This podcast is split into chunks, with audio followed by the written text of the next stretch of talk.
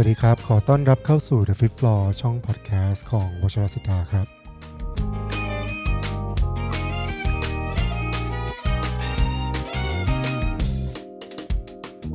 ครับก็มาพบกับผมเช่นเคยนะครับ วิจักพาณิชย์ครับ ครับวันนี้เราก็อ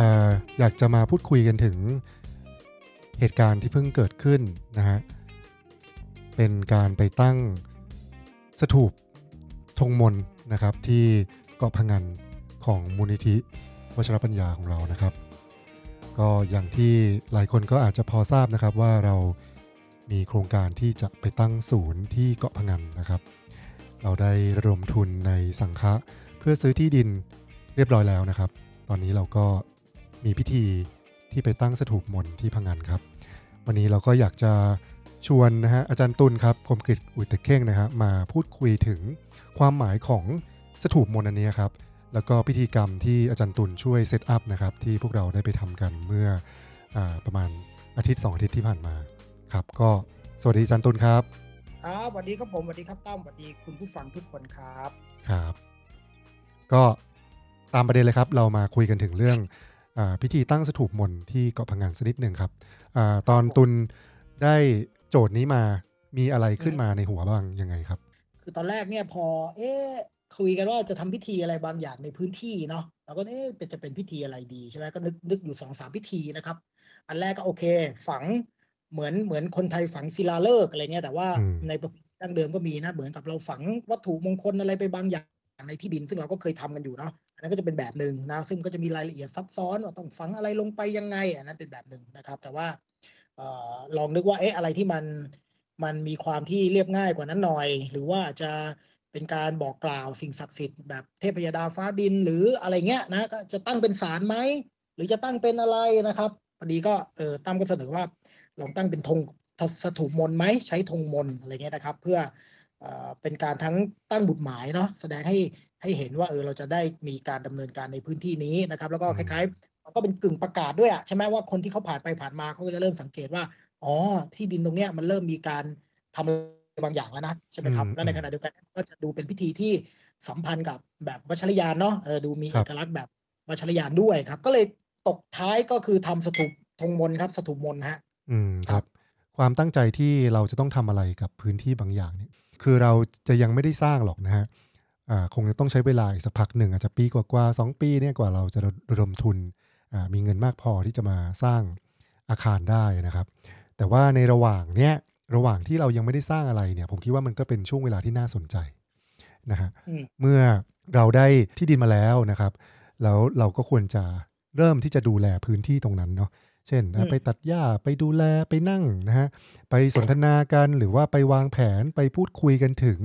จินตนาการนะฮะของโปรเจกต์ของความใฝ่ฝันอะไรพวกเนี้ยผมคิดว่ามันควรจะเป็น พื้นที่ที่เราเริ่มทำงานกับพลังงานบริเวณนั้นละไม่ว่าจะเป็นในเชิงกายภาพนะครับ หรือว่าในเชิง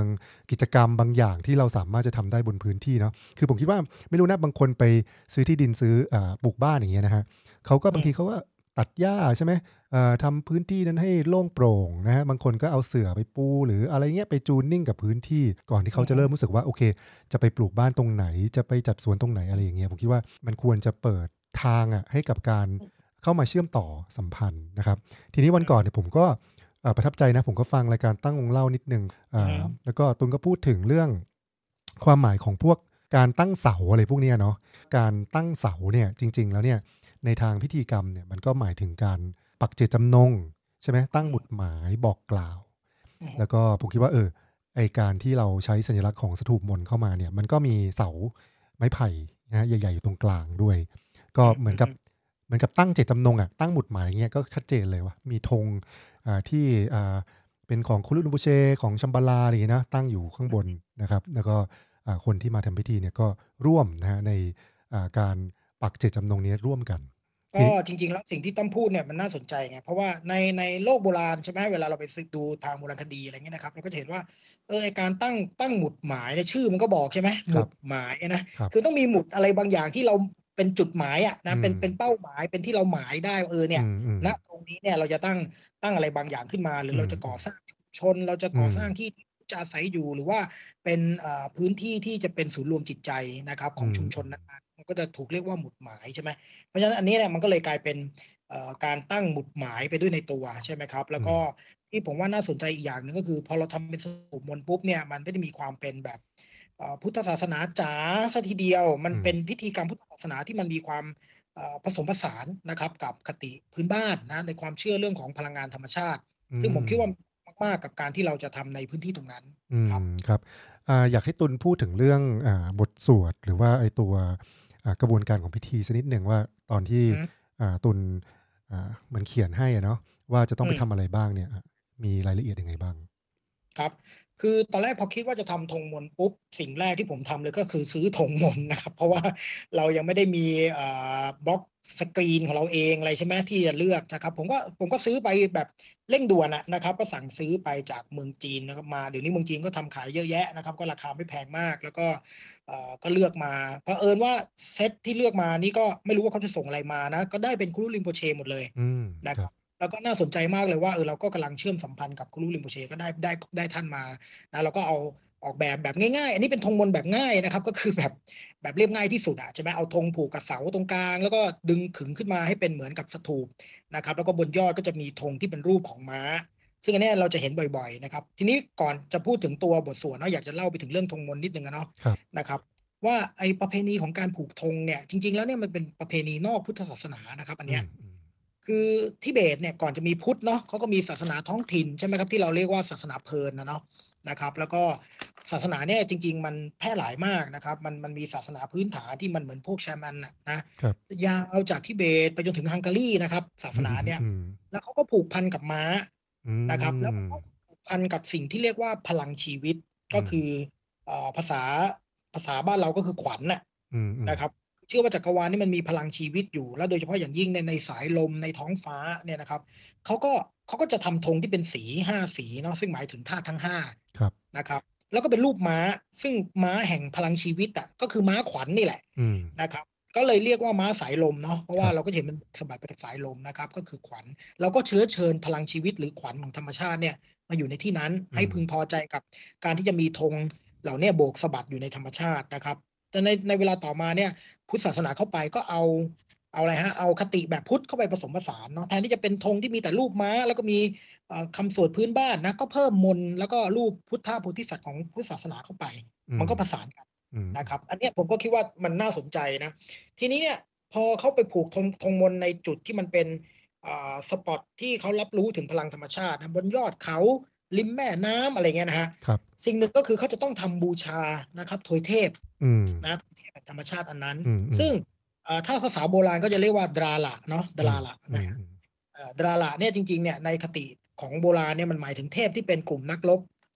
อืมนะครับจะมีเทพกลุ่มนักนักรบ ซึ่งเหมือนกับเป็นเอ่อเทพารักษ์เป็นเจ้าแห่งโลกธรรมชาติอะทั้งหลายนะคครัรับบนะก็เรียกว่าดราละซึ่งอันนี้น่าสนใจว่าในสายปฏิบัติชัมบาลาใช่ไหมครับ ก็ ตีความเรื่องพวกนี้ด้วยเนาะให้เข้ากับเอ่อความเข้าใจของโลกสมัยใหม่ด้วยใช่ไหมครับอืมซึ่งอันนี้เดี๋ยวตั้มก็คงจะขยายใช่ไหมว่าเอ่อในความเข้าใจเรื่องดราละในโลกปัจจุบันเนี่ยมันหมายถึงอะไร แต่ว่าในสมัยโบราณเนี่ยหมายถึงพลังธรรมชาติที่มีลักษณะที่เป็นเทพนักรบนะครับเช่นเกซาใช่ไหมครับหรือว่าท่านพ่อลิกเดนน่ะใช่ไหมฮะในชัมบาลาเนี่ยก็เป็นเป็นดราละนะเป็นเป็นเทพในกลุ่มนั้นนะครับซึ่งเป็นเอ่อตำนานกษัตริย์โบราณอะไรเงี้ยเพราะฉะนั้นเมื่อเราสวดนะครับ เราก็จะสวดอธิษฐานถึงเอ่อพลังของม้าสายลมอืมเอ่อ พลังของเทพธรรมบาลทั้งหลายครับนะครับ แล้วก็พลังของดาละนะครับ ให้มาชุมนุมกันที่นั่นนะครับอืมแล้วก็อัญเชิญเอ่อพลังเหล่านั้นให้แผ่กระจายไปจากสายลมเนาะอืมนะครับ เพื่อให้ความปรารถนาของเราทั้งในทางธรรมทางโลกเนี่ยมันสมบูรณ์อืมนะครับ แล้วก็เอ่อให้กิจการของเราที่จะทำเนี่ยมันไม่มีอุปสรรคอืมอันนี้ก็จะเป็นบทสวดหลักในที่นั้น แต่ว่าหลักๆก็คือเนี่ยการเชื้อเชิญพลังของธรรมชาติเนี่ยให้มัน มาแผ่ขยายนะครับ แล้วก็ทำให้ความดีงามเนี่ยมันมันมันแผ่ขยายกระจายไปกับสายลมอืมประมาณนั้นนะครับอืมคือผมคิดว่าไอ้วิธีการของอ่าพุทธิเบตเนี่ยนะครับ มีความน่าสนใจตรงนี้แหละ ก็คือครับการเชื่อมต่อสัมพันธ์กับบางสิ่งบางอย่างที่มันเป็นธรรมชาตินะฮะที่ดำรงอยู่แล้ว คือถ้าเกิดว่าเราพูดถึงการภาวนาเนี่ย มันก็จะเป็นการพูดถึงอ่าพลังของการตื่นรู้ที่อยู่ในเนื้อในตัวของเราอยู่แล้วนะฮะอืมหรือว่าเป็นสภาวะเดิมแท้ของจิตใช่ไหม ที่มันก็ประพัดสอนมันก็สุขสว่างตรงนั้นอยู่แล้ว มันเพียงว่ามีเมฆหมอกของความคิดของการปรุงแต่งมาปกคลุม ก็คือถ้าเกิดว่าเราจะทำพิธีในเรื่องของภายในในการภาวนาเนี่ยมันก็คือการปัดเป่าอุปสรรคนะเครื่องเศร้าหมองอะไรต่างๆ ที่ปกคลุมจิตใจเราเนี่ยให้มันสลายไป ทีนี้ผมคิดว่าในการทำงานกับพลังงานตามธรรมชาตินะฮะในสถานที่ในการทำพิธี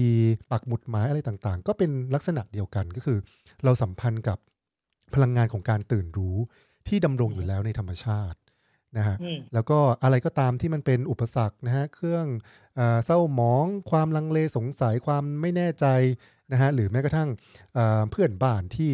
งงๆว่าทำอะไรอะไรอย่างเงี้ยนะฮะคือผมคิดว่ามันก็จะเป็นพิธีที่ให้ความชัดเจนเนาะว่าเออเนี่ยเรามาบูสต์ไอเจตจำนงของเราเนี่ยให้ชัดนะครับว่ามันเป็นเจตนาดีที่ทำประโยชน์เพื่อผู้อื่น นะฮะคนที่อยู่ในละแวกนั้นก็จะได้ประโยชน์จากการมีศูนย์ตรงนี้คนทั้งเกาะได้ประโยชน์ ฝรั่งได้ประโยชน์คนไทยได้ประโยชน์ พวกเราเองได้ประโยชน์อะไรอย่างเงี้ยนะฮะผมคิดว่าไอเจตจำนงเนี่ยมันก็มาจากจิตที่บริสุทธิ์นั่นแหละแล้วก็มันก็มาสปาร์กกับไอตัวธรรมชาติพลังงานตามธรรมชาติที่บริสุทธิ์นะฮะซึ่งผมคิดว่าในการทำศูนย์ในรูปแบบของอพุทธธรรมแบบทิเบตเนี่ย มันก็ต้องมีความเชื่อมโยงกับผืนดิน ผืนฟ้า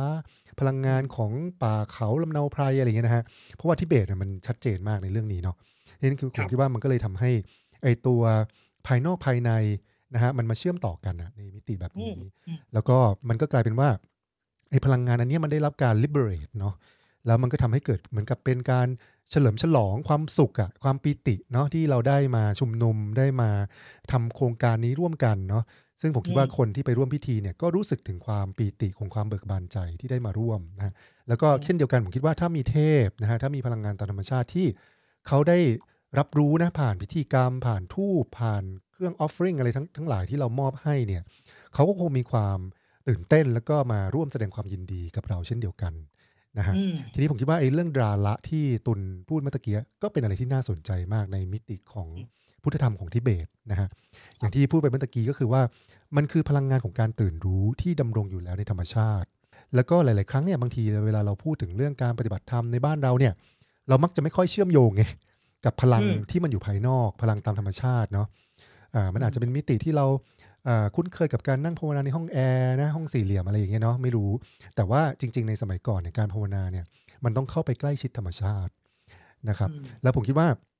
มันจะเห็นถึง ความรู้สึกอะที่เวลาใจเราตื่น ธรรมชาติรอบตัวของเรามันก็พลิ้วไหว แล้วก็มีการตื่นตอบสนองกลับมา บางทีเวลาเราใจเราอะเปิดใจเรารู้สึกสบายเนี่ย เราก็จะรู้สึกนะคล้ายๆเหมือนกับว่า โอ้ใบไม้มันปลิวไหว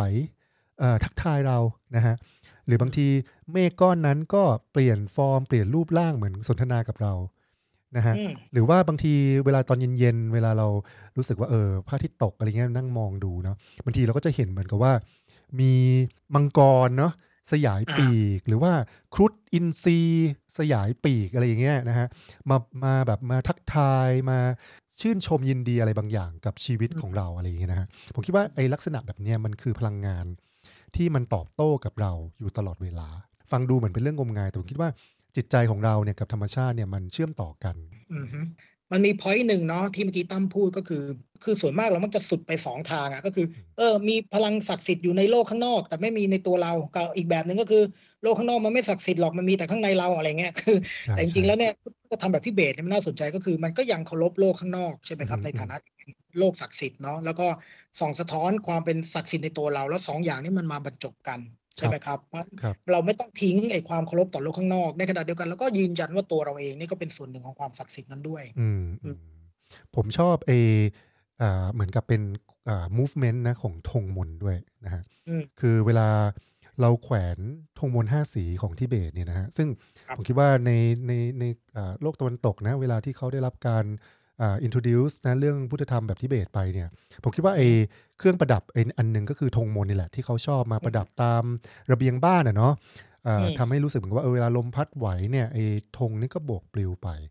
มนแต่ละรูปแบบเนี่ยก็จะมีบล็อกของไอ้ตัวมนตราที่ต่างกันเนาะมีเทพมีครูบาอาจารย์นะฮะที่เราพิมพ์ลายอยู่บนธงมนต่างกัน แต่ว่ามันก็จะมีความเชื่ออันหนึ่งนะ ก็อยากให้ตุนขยายตรงนี้นิดนึงว่าเขามีความเชื่อเนาะว่าเออเหมือนกับมันจะมีสิ่งที่พัดไปตามลมด้วยครับแต่เดิมอย่างที่บอกนะว่าเอ่อประเพณีการผูกธงมนต์เนี่ยเป็นประเพณีนอกพุทธศาสนามาก่อนครัใช่บไหมครับ ก็คือเป็นประเพณีของอ่าชามันหรือว่าอืมศาสนาแบบที่เราเรียกว่าเอิร์ธเบสเนาะบูชาโลกธรรมชาติอืเนี่ยมนะครับอืมอืมพอพุทธศาสนาเข้าไปผสมผสานในทิเบตเนี่ยพอเพิ่มลวดลายที่เป็นรูปครูรุครูบาอาจารย์ เป็นรูป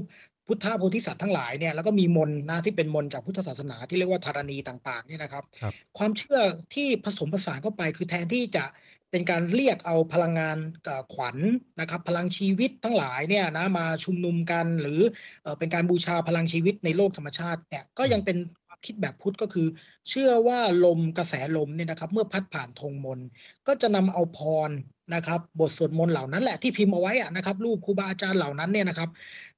กระจายไปตามสายลมเพื่อไปยังประโยชน์ให้กับสรรพสัตว์ที่เรามองไม่เห็นหรือมองเห็นอีกมากมายมหาศาลอืมนะครับ ซึ่งอันเนี้ยก็เป็นเป็นแนวปฏิบัติที่เป็นเรื่องของเมตตาเนาะเป็นเรื่องของความรักความกรุณาผ่านวิธีปฏิบัติพื้นพื้นฐานนะครับ ก็คือเชื่อว่ามนต์เนี่ยนะมันถูกพัดไปกับลมนะครับ พวกมนต์ต่างๆ ที่เราแขวนไว้เจตจำนงศักดิ์สิทธิ์ที่ มันอยู่กับบทสวดของครูบาอาจารย์เหล่านั้นเนี่ยมันแผ่ไปช่วยยังประโยชน์ให้กับสรรพสัตว์ที่มีความทุกข์ทั้งที่เรามองเห็นและมองไม่เห็นด้วยอืมซึ่งอันเนี้ยผมก็เลยคิดว่ามันเป็นวิธีปฏิบัติง่ายๆ แบบชาวบ้านเลยที่อืมมันอืมเกี่ยวพันกับความกรุณาแบบง่ายๆที่สุดเลยอะฮะอืมครับครับ อีกอันหนึ่งที่ผมสังเกตเห็นเลยนะ พอเราได้ตั้งสถูปมนต์อันนี้ขึ้นมาเนาะจากเดิมที่ดินมันก็เป็นที่ดินปกตินะฮะสี่เหลี่ยม แล้วก็อ่าอืมเหมือนเป็นสนามหญ้าเนาะเราก็ไปตัดหญ้าให้เรียบร้อยนะฮะแล้วก็ครับตั้งเออสถูปนี้ขึ้นมา คือเรารู้สึกได้เลยว่ามันเป็นการเริ่มต้นของการอ่าสร้างสนามพลังอะไรบางอย่างขึ้นมาอืมเนาะอืมอืมคือถ้าเราพูดถึงอย่างพื้นที่อย่างวัชรศิทธาเนี่ยนะครับเราเซตอ่าชรายเราเซตพื้นที่ศักดิ์สิทธิ์ของการเรียนรู้ขึ้นมานะฮะไอตัวชรายเนี่ยมันก็จะเริ่มต้นสะสมละพลังงานดีๆใช่ไหมอ่าเวลาคนมองเวลาคนมองมาที่ชรายคือมันก็จะเป็นเหมือนกับพื้นที่ที่เรารู้แหละว่าเออพลังงานดีๆทั้งนั้นน่ะ คนอืมถึงว่าจะมีพลังงานลบอะไรสุดท้ายก็จะเป็นการเรียนรู้ที่จะแปลเปลี่ยนพลังงานลบอืมเหล่านั้นเนี่ยให้เป็นกุศลอืมผมว่าเช่นเดียวกันเลยอ่าสถูปมนต์เนี่ยนะฮะมันเริ่มต้นเหมือนกับเป็น คือมันยังไม่เป็นชรายเต็มรูปแบบเนาะแต่ว่าก่อนที่จะก่อสร้างเนี่ยเรามีอันเนี้ยเริ่มต้นก่อนเลยอืมนะฮะแทนที่คนมองมาเออเขามองมาเป็นพื้นที่ธรรมดาธรรมดาหรือบางคนก็อาจจะเอาแบบเออเอารถมาจอดหรือบางคนก็อาจจะทำอะไรประหลาดๆบนพื้นที่นั้นอะไรอย่างนี้นะเพราะเขาไม่รู้อะไรอย่างเงี้ยเราเริ่มแล้วเริ่มบอกแล้วว่าพื้นที่ตรงนี้เราจะทำอะไร แล้วเวลาคนมองทุกครั้งเนี่ยนะฮะเขาก็จะระลึกนึกถึงนะว่าอ๋อตรงนี้คงจะได้ทำพื้นที่ที่มันแบบ เกี่ยวข้องกับเรื่องจิตวิญญาณ คงเป็นพื้นที่ที่ดี ๆ แน่นอนอย่างเงี้ยนะฮะเพื่อนบ้านมองไป แทนที่เขาจะนะมาเอาอะไรมาทำในพื้นที่ตรงนี้นะเขาก็จะให้ความเคารพ แล้วก็อาจจะรู้สึกว่ามันเป็นพื้นที่ศักดิ์สิทธิ์ที่จะเตรียมในการสร้างสถานที่บางอย่างที่มีความหมายต่ออาชุมชนนะครับหรือว่าอืมเพื่อนๆเราที่ร่วมพิธีกรรมอย่างเงี้ยเขาขับมอเตอร์ไซค์ผ่าน เวลาเขามองไปเนี่ยเขาก็จะเริ่มรู้สึกเช่นเดียวกันนะเริ่มเก็บเกี่ยวพลังงานดีๆ ตั้งแต่ตอนนี้ แล้วก็ผมก็ตอนระหว่างทำพิธีนะ ผมก็บอกทุกคนนะในระหว่างร่วมพิธีว่า การปักบุตรไม้การปักเจตจำนงตรงเนี้ยมันหมายความว่าเออมันมีเส้นทางที่เราต้องเดินไปด้วยกันเนาะเส้นทางเนี่ยก็จะเต็มไปด้วยอุปสรรคบางทีเราอาจจะทะเลาะกันบางทีเราอาจจะมีปัญหากันบางทีมันอาจจะมีเรื่องราวที่ขัดแย้งกันนะฮะแต่ว่าไม่ว่ายังไงก็ตามเนี่ยเวลาที่เรามองมาที่ธงมนต์อันนี้นะฮะอยากให้เราระลึกนึกถึง ช่วงเวลาของพิธีกรรมที่เรามาทำร่วมกันเนาะว่าอือฮึเจตจำนงที่ดีงามของเราเนี่ยเราทำเพื่ออะไรนะงั้นผมคิดว่าถ้าเกิดว่ามีความขัดแย้งมีอุปสรรคอะไรเกิดขึ้นเนี่ย เมื่อเรากลับมาที่หมุดหมายอันนี้เนี่ย ก็อืมสิ่งเหล่านั้นก็น่าจะเป็นเรื่องเล็กน้อยนะฮะที่พอจะเลตโกไปได้นะอืมอืมผมผมก็คิดว่าสิ่งที่น่าสนใจอีกอย่างนะครับ คือปกติแล้วเนี่ยเวลาเราผูกธงมนต์เนาะครับนะครับก็อาจจะมีรูปแบบง่ายๆ เช่นการผูกบนอาคาร ผูกในที่โล่งใช่ไหมครับอืมเป็นเส้นอืมเดียวหรือเออเป็นอะไรอย่างเงี้ยนะ แต่พครัอ บทำเป็นสถูปปุ๊บเนี่ยจริงๆมันก็คือสถูปนั่นแหละก็คือเจดีย์นั่นแหละอืมนะครับแต่ว่ามันไม่ได้ถูกสร้างขึ้นโดยอิฐหินปูนทรายเนาะแบบเป็นถาวรนะครับ แต่ว่ามันถูกสร้างขึ้นโดยเอ่อโครงสร้างง่าย ๆ ของมนต์ เพราะฉะนั้นเราจึงเรียกว่าสถูปมนต์เนาะครับแล้วจริงๆเนี่ยมันมันมันมีความก้ากึ่งมากเลยระหว่างที่มันเป็นสถูปที่เรามองไม่เห็นอะมัน invisible เพราะมันเป็นมนต์อะใช่ไหมครับอืมแต่ในขณะเดียวกันเราก็ทำโครงสร้างง่ายๆ เอาพอให้เราเห็นว่ามันมีสถูปนะอืมนะครับแต่จริงๆเนี่ยสถูปเนี่ยมันมีภาวะที่ซ้อนกันอยู่อะในแง่หนึ่งเนี่ยสถูปนั้นมันก่อรูปขึ้นมาด้วยมนต์แล้วอืมนะครับเป็นมนต์ที่กลายเป็นมณฑลของพลังงานใช่ไหมที่ตั้มพูดว่ามันเป็นพื้นที่ของพลังงานที่ชัดเจนขึ้นเนาะแล้วก็ในขณะเดียวกันเนี่ยใช่ไหมครับเราก็เออต้องทำให้เห็นขึ้นมาเป็นรูปเป็นร่างหน่อยหนึ่งอะใช่ไหมแต่ก็ไม่ถึงกับแบบแบบโซลิดเป็นเป็นปูนเป็นหินน่ะนะครับ ซึ่งอันเนี้ยมันก็คือสถูปขั้นพื้นฐานเลยอืมนะครับที่ก่อรูปจากตัวพลังงานจากมนต์นะครับ แล้วก็ทำให้พอเห็นโครงโครงสร้างของความเป็นสถูปขึ้นมานะครับซึ่งผมคิดว่าอันนี้มันค่อนข้างน่าสนใจ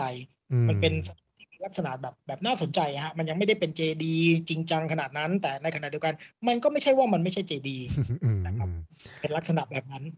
จริง ๆ มีเกร็ดนิดหนึ่งที่น่าสนใจของสถูปมนต์ที่เพิ่งตั้งอันนี้นะฮะธงที่ตุนเตรียมไปเนี่ย มันมี 12 เส้นใช่ไหมครับแล้วก็เราก็ขึงนะฮะหนึ่งเส้นเป็นหนึ่งอือฮึสายเนาะซึ่งมันค่อนข้างสั้นนะทีนี้เราก็เลยอืมใช้เชือกเนี่ยต่อต้นกับปลายของมันเนี่ยอืมเพื่อที่จะขึงให้ได้ยาวขึ้นเนาะ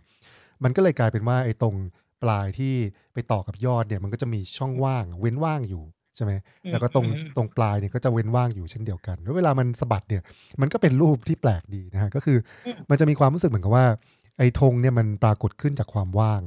ก็คืออมอืมตรงกลางอืมมันมีมันมียอดยอดธงอยู่เนาะซึ่งอ่าคนที่ตั้งเสาโอเนี่ยเขาก็ไม่ได้ตัดยอดของไอ้ต้นไผ่นะ เพราะว่าเขาบอกว่าเนี่ยพอมันห้วนเนี่ยมันดูไม่ค่อยสวยนะเขาก็อืมเก็บยอดไผ่นั้นไว้ แล้วก็ถัดจากยอดไผ่ลงมาก็เป็นอ่า ธงม้าธงม้าลมอืมนะฮะอืมแล้วก็ถัดลงมาเนี่ยก็จะเป็นความว่างเหมือนกับว่าเป็นเชือกเส้นเล็กๆอะนะที่เขาต่ออะแล้วก็มันก็มีธงมนต์อยู่ตรงกลาง แล้วก็มีความว่างอีกก่อนที่จะถึงผืนดิน ผมรู้สึกว่ามันก็เป็นลักษณะที่เอ่อน่ารักดีอะเพราะว่าโอเคอืมเราก็ไม่ได้มีดีไซน์อะไรมากมายนะเราก็ขึงธรรมดา แต่ว่าพอด้วยความบังเอิญอะไรลักษณะเนี้ยมันก็เลยเกิดเป็นดีไซน์ขึ้นมา ซึ่งเราก็รู้สึกเลยว่า เออ มันมีมิติของความว่างว่ะ อยู่ในไอ้ธงมนต์อันเนี้ยที่ไอ้สถูปมนต์อันเนี้ยที่เราอ่าทำขึ้นมา คือเวลาเราไปเห็นธงมนต์ลักษณะอือฮึนี้นะไม่ว่าจะเป็นแบบการขึงธรรมดา หรือการขึงเป็นสถูปอะไรเนี่ยในทิเบตครับนะครับหรือว่าในประเทศแถบอ่าพุทธวชยานนะครับนั้นนะไอ้ธงเหล่านี้เนี่ยมันดูจะมีความสัมพันธ์กับไอ้ตัวสเปซเนาะซึ่งมันก็อาจจะหมายถึงความว่างนั่นแหละเออก็อยากให้ตุนอธิบายตรงนิดนึงว่า เออ ไอเอ่อธงมนต์อันเนี้ยนะฮะกับสเปซหรือความว่างเนี่ยมันสัมพันธ์กันไหมหรือสัมพันธ์กันยังไงครับ จริงๆเนี่ยถ้าเราไปดูในทิเบตนะครับ การทำสถูปมนต์เนี่ยมันมันจะมีสองลักษณะเนาะลักษณะหนึ่งเนี่ยก็คือแบบที่บอกแบบง่าย ๆนะครับ แบบแบบที่เอ่อเช่นการผูกในจุดต่างๆ แขวนไว้อะไรเงี้ยเฉยๆนะครับ แล้วก็อืมเอ่อ ในในอันนี้เป็นแบบดั้งเดิมเลยนะฮะดั้งเดิมโบราณเลย หรือว่าบางทีเนี่ยเขาก็จะทำกองหินไว้นะครับในในสปอตที่เขารู้สึกว่าเออตรงนั้นเป็นจุดที่ทวยเทพผ่านมา ตรงนั้นเป็นจุดที่รับถึงพลังงานของธรรมชาติได้ อย่างมากเขาก็จะกองก้อนหินไว้แล้วก็เอาเสาไปปักปักปักเนี่ยธงก็จะผูกกันละเกะละกะเลยนะครับ ไม่ได้เป็นรูปทรงอะไรครับนะครับแต่ว่าพอเอ่อในพื้นที่ที่อ่าอาจจะสะดวกกว่าเช่นไม่ได้อยู่ในยอดเขาไม่ได้อะไรเงี้ยนะครับ หลายครั้งเนี่ยก็ด้วยอิทธิพลพุทธศาสนานะก็จะผูกขึ้นมาเป็นรูปสถูปเลยอืมนะครับซึ่งมีหลากหลายรูปแบบนะแล้วก็อาจจะมีธงที่ค่อนข้างจะหนาแน่นหน่อยอืมแต่ก็จะเป็นโครงสร้างโล่งๆให้เราพอได้เห็นนะครับ คือถ้าอยากดูแบบนี้ก็จะมีที่คทีรวันเนาะอืมนะครับ แล้วก็ที่เสถียรธรรมสถานก็จะมีแบบแน่นๆนะครับแบบสไตล์แบบแบบแบบที่เป็นเจดีย์อะนะครับ อันนั้นก็จะมีให้เห็นอยู่ แต่ผมคิดว่าพอพอไม่ว่าจะเป็นแบบแน่นหรือบูกเนี่ยนะเรา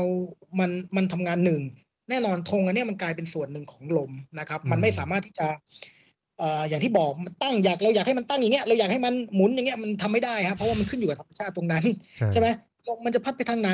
ลมมันจะแรงลมมันจะน้อยเนี่ยเรากำหนดไม่ได้นะครับ เพราะฉะนั้นเนี่ยแม้เราจะพยายามจะสร้างมันให้มันแข็งแกร่งให้มันมั่นคงให้มันอะไรแค่ไหนสุดท้ายเนี่ยผมคิดว่าเราไม่สามารถจะไปกะเกณฑ์ลักษณะสถูปแบบนี้ได้อืมเพราะว่าพื้นที่มันจะปรับเปลี่ยนของมันเอง พลังงานตรงนั้นเนี่ยมันจะสัมพันธ์กับธงตรงนั้นเองครับ นะครับแล้วเพราะฉะนั้นเนี่ยอันนี้เวลาตั้มพูดถึงว่าเออมันสัมพันธ์กับตัวความว่าง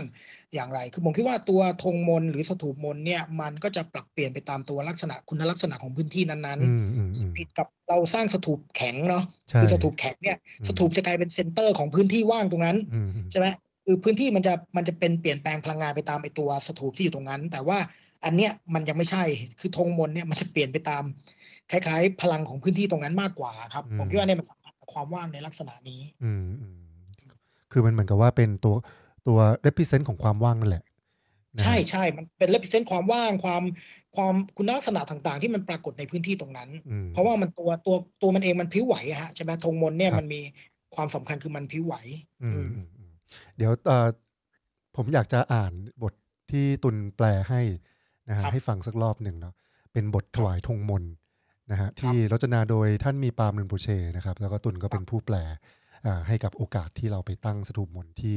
อ่าเก็พังงานนะฮะในเมื่อสองอาทิตย์ที่ผ่านมานะครับโหภายในความบริสุทธิ์อันแผ่ซ่านไปทั่วของปัญญาเดิมแท้ สิ่งทั้งหลายปรากฏขึ้นอย่างต่อเนื่อง ดุดเครื่องประดับประดาแห่งผัสสะของเราธงมนต์ยิ่งใหญ่แห่งม้าสายลมอันเป็นมงคล มีเสียงอ่อนหวานขจรขจายไกล ส่งออกไปดุดมวลเมฆแห่งเครื่องสักการะบูชาของสมันตพัฒน์พระลาหก เจ้าแห่งหมู่อาชาชาติ อันยิ่งใหญ่มหัศจรรย์ ประดับด้วยรัตนมณีมีค่า ควบทะยานดุดสายลม ท่องไปทั่วไม่หยุดยั้งด้วยพลังอันมิอาจทำลาย ไปทุกที่ที่เราปรารถนาด้วยจตุบาทอันเป็นทิพย์ซึ่งขยายกว้างออกไป ตลอดทั้งทิศทั้งสี่พยัคฆาสิงโตหิมะ ครุฑและมังกร โผบินทยานบนฟากฟ้า เหนือพื้นแผ่นดินในอากาศ และตลอดจนทั่วพื้นที่ว่างทั้งหมดสรรพเสียงแห่งความสุข ความดีงาม ชัยชนะและความสำเร็จจงระบือไป ในบทเพลงแห่งสิริมงคล เสียงกลองของเหล่าทวยเทพดังกึกก้อง พร้อมด้วยท่วงทำนองไพเราะของมโหรี ขณะที่เข้าตอกดอกไม้ ร่วงพลูดุดสายฝน ขอสิ่งดีงามทั้งปวงนี้ แผ่ขยายไปทั่วทั้งสามโลก สิริมงคล ชัยชนะและความร่ำรวย จงปรากฏขึ้นในทันทีเถิด เครื่องบูชามีค่า อันยิ่งใหญ่นี้บรรจุสิ่งทั้งปวงที่น่าปรารถนา เราขอถวายแด่ครูต้นและครูรุในสายธรรมปฏิบัติ ทั้งเทพ ยิตามปางสันติและปางพิโรธทั้งปวง แด่พระทาคินีในทั้งสามแห่งหนพระธรรมบาลผู้รักษาสัจจะดาละ เวอร์มา ทวยเทพ แห่งทรัพย์ และเทพผู้รักษาสมบัติ เทพท้องถิ่นเจ้าที่เจ้าทาง เทพแห่งผืนดิน และท่านทั้งหลายผู้ปกปักรักษาสิ่งมีค่าและเป็นประโยชน์ และเหล่าผู้ที่ได้รับการเชื้อเชิญ ผู้ปกป้องดูแลเราอืมอืมมีอะไรอยากจะเพิ่มเติมไหมครับ จากการที่ตุนได้แปล บทสวดอันงดงามอันนี้ออกมา ผมคิดว่าบทสวดอันเนี้ยมันฟังแล้วมันก็จะยิ่งใหญ่มากเลยนะครับ เพราะว่า อย่างเงี้ยฮะเวลาเราเห็นตัวธรรมชาติเซนส์ที่เราต่อที่มีต่อธรรมชาติเนี่ยธรรมชาติมันยิ่งใหญ่มหัศจรรย์นะครับ แล้วก็เราก็จะเห็นว่าเวลาเขาเริ่มต้นบทสวดเนี่ยนะครับ ก็จะเริ่มจากว่าในความบริสุทธิ์แผ่ซ่านทั่วไปของปัญญาเดิมแท้ใช่ไหมคือจริง ๆ มันเริ่มต้นจากความว่างเนาะนะครับบทสวดเนี่ยมันเริ่มเริ่มจากความว่าง แล้วจากความว่างเนี่ยนะครับ มันไม่ได้เป็นความว่างเฉยๆมันไม่ได้เป็นความว่างที่แปลว่าไม่มีอะไรใช่ไหมครับ มันเป็นศักยภาพอันมหัศจรรย์ที่จะก่อกำเนิด สิ่งต่างๆ ที่ปรากฏขึ้นจากความว่างนั้นใช่ไหมครับอืมแล้ว แทนที่จะปรากฏสิ่งที่ชั่วร้ายนานาใช่ไหมเราแปลเปลี่ยนมุมมองนะใช่ไหมฮะว่าจากความว่างอันนั้นเนี่ยมันก็มันก็ก่อกำเนิดอะไรฮะเครื่องประดับประดายิ่งใหญ่ทั้งหลายแห่งภาษาต่างๆ ของเรา ซึ่งกลายเป็นมวลเมฆแห่งเครื่องบูชาใช่ไหมอืมคือทั้งหมดนี่มันเป็นสิ่งที่ก่อกำเนิดจากความว่างทั้งนั้นเลย แล้วมันก็แล้วมันก็ไม่ได้เป็นความว่างที่หยุดอยู่กับที่ภายใต้ข้อจำกัดของเอ่อกายภาพใช่ไหมครับมันสามารถจะแผ่ขยายออกไป ไม่หยุดยั้งใช่ไหมเหมือนกับม้าสายลมที่มันแผ่ออกไปทั่วนะครับ อันนี้ผมรู้สึกว่าโอ้โหพอตอนที่แปลเนี่ยมันมันมีความรู้สึกถึงความยิ่งใหญ่นะครับ ของอืมที่ว่างที่ธรรมชาติเตรียมตัดเตรียมไว้ให้เราอะแล้วก็อืมเราก็เห็นมองเห็นทวยเทพนะครับเอ่อที่บรรสารดนตรีดุริยางค์จริงเนี่ย คือจริงๆ ก็ถ้าเรานึกถึงภาพธงพวกนี้เนาะแล้วมันผูกอยู่บนยอดเขานะครับ หรือที่ที่ลมแรงๆเนี่ยเราก็ได้ยินเสียงหวีดหวิวเนาะอืมหรือเสียงที่ธงมันพัดโบกไหวอะครับและไอ้เสียงอันนี้มันก็คือเสียงที่เป็นเป็นเสียงของทวยเทพ เสียงแห่งความดีงาม ความสุขอะไรต่างๆ เหล่านี้นะครับเนี่ยผมคิดว่าอันมันมีเซนส์เหล่านี้เมื่อเราเราผูกผูกธงมนต์นะนะมันมีเซนส์ของการแผ่ขยายความยิ่งใหญ่ของโลกธรรมชาติที่เรารู้สึกเราต้องน้อมเครื่องสักการะเหล่าเนี้ยแล้วเราสังเกตนะถวายธงมนต์เนี่ย ถวายให้ทุกคนเลยนะครับอืมครูต้นครูลุในสายธรรมปฏิบัติ พุทธยี่ตัมสันติพิโรธทากินีทวยเทพทั้งหลายก็คือทุกคนน่ะนะครับ ก็จะได้รับประโยชน์จากอันนี้หมดไม่ได้แบ่งแยกเลยว่า ต้องมอบแก่เฉพาะเทพองค์นั้นเทพองค์นี้ อันนี้ไม่ใช่นะครับ นี่ผมคิดว่าอันนี้เป็น sense ที่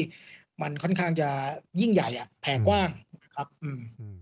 ผมคิดว่าเวลาเราสวดบทสวดแบบทิเบตเนี่ย มันจะรับรู้ได้ถึง mission นะฮะ mission อะไรบางอย่างที่มันยิ่งใหญ่มากเลย มันเหมือนเป็นอืมพันธกิจนะฮะของผู้ปฏิบัติธรรมที่มีต่อจักรวาลนี้มีต่อโลกนี้มีต่อชีวิตนะฮะทุกชีวิตเนี่ยผมคิดว่ามันชัดเจนมากว่า มันไม่ใช่เป็นแค่การปฏิบัติธรรมเพื่อตัวเราเองนะฮะอืมแต่เป็นการปฏิบัติธรรมเพื่อผู้อื่นนะฮะเพื่อทุกชีวิตเพื่อพลังงานตามธรรมชาติต่าง ๆ ที่จะได้ liberate ตัวมันเอง แล้วก็มีความเชื่อมั่นนะฮะอย่างแน่วแน่ว่าไอพลังงานพื้นฐานนะฮะของธรรมชาติหรือมนุษย์เนี่ยมันคือความดีพื้นฐานนะฮะแล้วก็เราก็เป็นส่วนหนึ่งที่ทำให้ไอตัวสมดุลเนี่ยนะฮะของโลกเนี่ยมันได้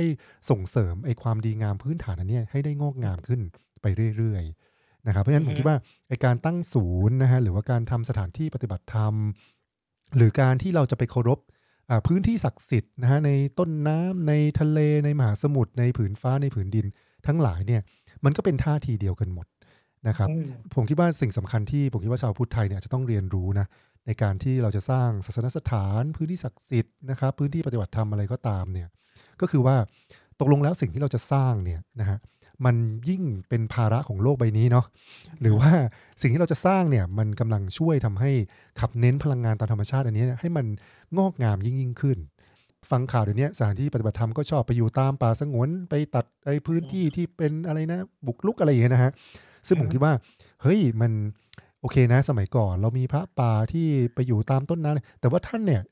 ปฏิบัติธรรมอย่างแบบนอบน้อมเคารพเนาะต่อธรรมชาติ แล้วมันก็ยิ่งทำให้บริเวณนั้นน่ะมันสมดุล ทีนี้ผมคิดว่าเราอาจจะต้องเรียนรู้ท่าทีแบบนี้แหละนะฮะจากพุทธิเบสเนาะว่าเราจะสร้างพื้นที่ของการภาวนา สร้างพื้นที่ของการปฏิบัติ สร้างพื้นที่ของชุมชนผู้ปฏิบัติเนี่ยอย่างไร ที่มันทำให้พลังงานของทวยเทพของดาราเนี่ยรู้สึกอยากจะมาร่วมเฉลิมฉลองกับเรา นะครับอืมแล้วก็เป็นส่วนหนึ่งในการสร้างความกลมกลืนของธรรมชาติเนาะซึ่งอันนี้ผมคิดว่าก็เป็นเจตจำนงสำคัญอันหนึ่งของการตั้งศูนย์ที่เกาะพังงานนะฮะก็คือว่าเราต้องการที่จะทำให้เกาะพังงานเนี่ยกลายเป็นเกาะอ่า spiritual เกาะที่ศักดิ์สิทธิ์ กลายเป็นเกาะที่เรารู้สึกว่าเออพลังงานของเกาะนี่น่าสนใจ แล้วเราอยากจะขับเน้นด้านนั้น แทนที่คนไทยจะสนใจแค่ฟูมูลปาร์ตี้เนาะเรามาสนใจเกาะพังงานในแง่ของความเป็นอ่าพลังงานที่ศักดิ์สิทธิ์อันเนี้ยที่เราสามารถจะมีส่วนร่วมทำให้มันอา งอกงามนะครับสวยงามยิ่งขึ้น จากการที่เรามาตั้งศูนย์แห่งเนี้ยที่นี่ ปกติเนี่ยเวลาเราพูดถึงการเคารพธรรมชาตินะครับ การให้เกียรติต่อสิ่งภายนอกเนี่ย เรามักจะตีความว่ามันมันจะไม่สัมพันธ์กับพุทธศาสนาอืมอืมใช่ไหมคือเราจะชอบพูดว่าธรรมะคือธรรมชาติ แต่เราไม่ได้พูดถึงธรรมชาติ ในแง่ที่มันเป็นโลกธรรมชาติจริงๆ สักเท่าไหร่ใช่ไหมเราพยายามธรรมชาติของจิตใจอะไรอย่างเงี้ยแต่ว่าเราลืมไปว่าจริงๆธรรมชาติข้างนอกมันก็มีความสำคัญมากๆใช่ไหมครับ แล้วก็ในขณะเดียวกันเรารู้ว่าธรรมชาติเนี่ยนะมัน มันให้คุณค่าต่อจิตใจ แต่เรากลับใช้มันด้วยท่าทีแบบช่วงใช้อะใช่ไหมเออเอามาเป็นสิ่งแวดล้อมที่จะช่วยให้เราปฏิบัติ แต่ก็ลืมลืมมิติของความเคารพในแง่ที่มันมีชีวิตของมันเองอย่างเงี้ยใช่ไหมครับอืมแล้วพอพุทธแบบทิเบตซึ่งมันมีรากฐานจากการผสมผสานศาสนาพื้นเมืองเนี่ยนะ มันมีมันมีเอลเมนต์ของความรู้สึกต้องเคารพต่อโลกธรรมชาติจริงๆอะอืมธรรมชาติจริงๆอะข้างนอกอะเพราะว่ามันเป็นศาสนาแบบเอิร์ธเบสเนาะเมื่อก่อนอะครับใช่ไหมครับมันต้องเคารพธรรมชาติจริง ๆ ผมคิดว่า อันเนี้ยมันมาประสานกับความเป็นพุทธศาสนาได้อย่างน่าสนใจอะมคือไม่ไปตัดสินว่าเออ เราแค่เอาธรรมชาติมาเป็นส่วนหนึ่งของสิ่งแวดล้อมเอื้อต่อการปฏิบัติของเราอย่างเดียว แต่เรามองเขาในฐานะที่เขามีชีวิตของเขาเขามีพลังของเขาแล้วเราก็เข้าไปด้วยท่าทีของความนอบน้อมผมว่าอันเนี้ยเหมือนที่ตั้มบอกก็คือเป็นสิ่งที่เราน่าจะเรียนรู้ได้นะครับ แล้วก็ สำคัญมาก ๆด้วยครับอืมก็วันนั้นนะครับตอนที่เราได้อ่าตั้งสถูปมนต์แล้วก็ทำพิธีจนเสร็จเรียบร้อยนะระหว่างพิธีเนี่ยโอ้โห ตอนที่สวดบทสวดอันเนี้ยที่ตุนแปลให้เนี่ยนะครับ ก็เต็มไปด้วยเอ่อความอืมมหัศจรรย์อ่าจังหวะของลมที่พัดนะพอพูดถึงม้าลมนะลมก็พัดอาพอพูดถึงครูบาอาจารย์ครูบาอาจารย์ก็มาอะไรอย่างเงี้ยนะฮะคือความรู้สึกมัน มันมันเกิดขึ้นแล้วมันมันรู้สึกจริงๆอะว่าเรากำลังได้รับพรอืมได้รับการโต้ตอบได้รับเมสเซจเนาะที่ส่งมาจากครูบาอาจารย์นะมาร่วมเฉลิมฉลองมาร่วมรับรู้ร่วมแสดงความยินดีอะไรแบบนี้นะครับ ซึ่งอันนี้ผมก็พูดกระตุนนะว่า จริง ๆ แม้ว่าเนี่ยเราเนี่ยจะมีความรู้นะเรื่องพวกนี้มาอ่านหนังสือกันมาบ้างนะครับ รับรู้เรื่องอาความน่าสนใจของพุทธธรรมแบบทิเบตที่มันมีมิติของความศักดิ์สิทธิ์ความรุ่มรวยอะไรแบบนี้นะฮะเอาจริงๆอะในแง่ของการปฏิบัติ กับสถานที่หรือกับพื้นที่จริงอะเราก็ไม่ได้มีกันมากเท่าไหร่นะครับอือฮึแต่ว่าหลังๆตุลกับผมก็เริ่มจะทำพิธีกันบ่อยขึ้นเนาะไม่ว่าจะเป็นตอน Sacred One ครั้งที่หนึ่งที่เราไปตั้งอ่าศาลพญานาคเนาะที่เชียงดาวนะครับ ถัดมาเราก็ไปอ่าเชิญพ่อหลวงคำแดงนะไปเป็นธรรมบาลใช่ไหมช่วยปกปักรักษาพุทธธรรม คราวนี้อ่าเรามาที่เกาะพังงันเนี่ยเราก็มานอบน้อมเคารพนะฮะต่อสปิริตของเกาะพังงันนะฮะอือฮึว่าเออเราอยากที่จะมาร่วม ทำงานเพื่อที่จะทำให้เกาะพังงันเนี่ยเป็นเกาะที่กลับมามีความหมายในทางจิตวิญญาณกับผู้คนอีกครั้งหนึ่งอะไรอย่างเงี้ยนะฮะครับครั้งนี้ก็เป็นการปักหมุดหมายเรื่องของการสร้างศูนย์ ซึ่งทุกครั้งเนี่ยครับที่ทำพิธีกรรมกับตุลเนี่ยก็จะมีเหมือนกับเป็น magic moment ความรู้สึกที่มันโอ้โหสั่นสะเทือนนะครับพลังงานที่มันรู้สึกว่ามันเข้ามาปฏิสัมพันธ์กับความรู้สึกข้างในของเราอย่างรุนแรงเนาะซึ่งอันนี้ก็ไม่รู้นะส่วนตัวผมก็คิดว่า มันเป็นอะไรที่อธิบายยากมากเลย เวลาที่เราอ่าพูดถึงอ่า พุทธธรรมแบบทิเบตแล้วมันก็มีมิติของเนี่ยเวทมนต์หรือพิธีกรรมที่มันโอ้โหมันมหัศจรรย์มาก ๆ ก็ไม่รู้ตนคิดยังไงบ้างกับการที่หลังๆ เราก็มาทำพิธีอะไรแบบนี้กัน แล้วก็มันเปลี่ยนแปลงวิธีที่ตุนมองเรื่องของอพุทธิเบตหรือพิธีกรรมต่าง ๆ พวกนี้ยังไงบ้างครับ คือเดิมเนี่ยผมก็ก็จะทำพิธีนะครับ แต่ว่า เดิมเนี่ยผมก็จะเป็นคนใน tradition มากๆนะครับ ก็จะทำพิธีตรงตาม tradition เป๊ะๆคำอธิบายก็จะอธิบายสิ่งต่างๆ เหล่านี้ไปตาม tradition เนาะอืมแต่พอเอ่อเราต้องมาทำพิธีลักษณะนี้หลายครั้งหนึ่งก็บางครั้งเป็นพิธีที่ไม่เคยทำอืมนะครับเออคล้ายๆเอ้ยเราจะทำไงวะอืมเราก็อืมเรียนอันนี้มาเพราะว่าไอเรียนที่ tradition มันก็ไม่มีอันนี้อะไรเงี้ยครับอืมก็คือแรกๆก็งงนะอะจะทำยังไงวะคิดแล้วคิดอีกนะครับ แต่ว่าพอทีหลังก็คล้าย ๆ ว่า เออ จริง ๆ พิธีเหล่านี้เนี่ยเมื่อเราเข้าใจตัวโครงสร้างพื้นฐาน ความเข้าใจที่เรามีต่อพิธีกรรมอย่างแน่นหนาแล้วเนี่ยนะครับครับทีนี้มันเป็นเรื่องที่เราสามารถจะประยุกต์นะครับ ปรับเปลี่ยนเข้ากับสถานการณ์ เข้ากับเอ่อมุมมองที่เปลี่ยนไปเข้ากับเจตนารมณ์ของเราต่อพิธีกรรมนั้นๆ ได้เสมอ แล้วคล้ายๆแรกๆผมก็หวั่นๆนะผมก็จะหวั่นๆว่าเออจะทำได้ปะวะจะผิดปะวะอะไรอย่างเงี้ยแต่หลังๆเนี่ยพอทำไปหลายครั้งเข้าเนี่ยก็รู้สึกว่าอ๋อจริงๆ เรื่องพวกนี้เนี่ยมันเป็นอ่า มันเป็นสิทธิของเราอะแล้วมันก็แล้วก็ประเด็นสำคัญมันไม่ได้อยู่แค่ตัวความถูกต้องถูกผิดในตัวตัวเรื่องพิธีอย่างเดียวนะครับ แต่ว่ามันเป็นเรื่องของเจตนารมณ์มันเป็นเรื่องของอ่าลักษณะของการที่เราเข้าสัมพันธ์ด้วยความรู้สึกแบบไหนนะครับอืมด้วยอ่าความเข้าใจแบบไหนมากกว่า แล้วเมื่อเรามีความเข้าใจเรามีเจตนารมณ์ที่เยี่ยมยอดแล้วอะ มันก็จะสามารถที่จะปรับเปลี่ยนไป แล้วมันก็จะมีความหมายมากขึ้นมากขึ้นเรื่อยๆคือผมเข้าใจว่าความหมาย ที่เราจะเข้าสัมพันธ์กับพิธีกรรมมันจะลึกซึ้ง คือเป็นมิติทางจิตใจมากขึ้นมากกว่าตัวความหมายที่มันเป็นแค่เชิงรูปแบบ หรือความหมายที่มันเป็นเรื่องของความถูกผิดในทางประเพณีเท่านั้น ผมว่าอันนี้สำคัญมากสำหรับตัวผมเองนะครับ ก็ต้องขอบคุณตุนมากๆครับที่เอ่อเป็นคนที่ช่วยนะฮะทำให้เกิดพิธีที่งดงามนะฮะในการที่จะตั้งเจตจำนงหมุดหมายนะของศูนย์ที่เกาะพังงานของเรา นะฮะครับแล้วก็ผมก็พูดกับตุลนะว่าจริง ๆ สิ่งที่ตุลทำในเรื่องของพิธีกรรม และการให้ความรู้เรื่องพวกนี้เนี่ยกับผู้คนนะว่าเออสิ่งเหล่านี้เขาสามารถที่จะเรียนรู้เพื่อที่จะทำด้วยตัวเองได้ แล้วก็เป็นเอเจนซี่เป็น agent ที่จะเชื่อมต่อกับพลังงานอันศักดิ์สิทธิ์หรือครูบาอาจารย์หรือทวยเทพเนี่ยด้วยตัวเองได้ เป็น sense ของการ co-create ร่วมกับพลังงานที่เรามองไม่เห็นเนี่ยได้ ซึ่งผมว่าตรงนี้เนี่ยก็ยังแซวตุลเลยนะว่า โอ้โห นี่มันเป็น social activism เหมือนกันนะเนี่ย เปลี่ยนมุมมองที่คนมีต่อตัวเองอย่างแบบใหญ่หลวงเลยอะอืมครับก็ขอบคุณตุนมากนะครับ ที่มาครับแชร์เรื่องพิธีกรรมให้เราฟังวันนี้ครับ ก็ครับเอ่อผมหครัวับงว่าศูนย์ที่เกาะพังงานของเราครับ จะเป็นสถานที่ที่มีความหมายกับทุกคนนะครับ ในอนาคตอย่างแท้จริงครับ ก็วันนี้ขอลาไปก่อนครับ สวัสดีครับ ครับ สวัสดีครับครับสวัสดีครับ